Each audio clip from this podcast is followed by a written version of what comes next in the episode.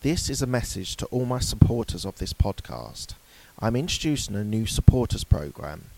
You can contribute a small amount as a one off payment to show your love for this podcast. Thank you in advance for all your contributions.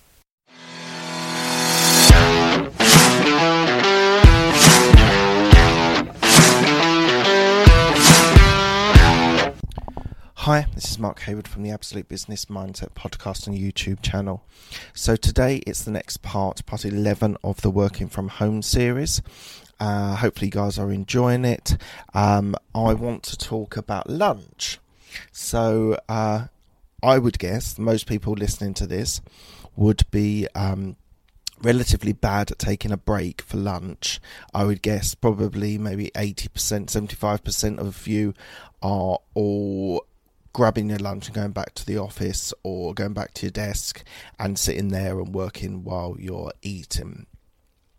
So I think these are new habits that we should be trying to uh, emphasize now. Obviously, if you're working from home and you are on your own, there is an element of um, taking a break is still useful at lunchtime.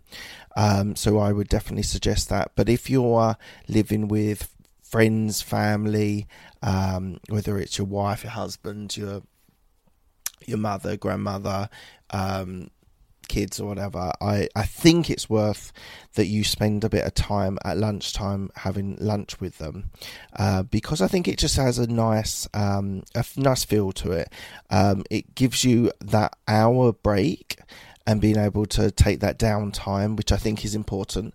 Now, usually, if if you were in the office, I would suggest to you to go and take a walk, get out of the office and go and take a walk, or go to the gym, or uh, find some sort of activity which is outside of sitting at your desk because I think being active and being mobile is important. So you could, in theory, take your hours um, break um, at lunchtime and go for a run or go for a walk or just get out of the house.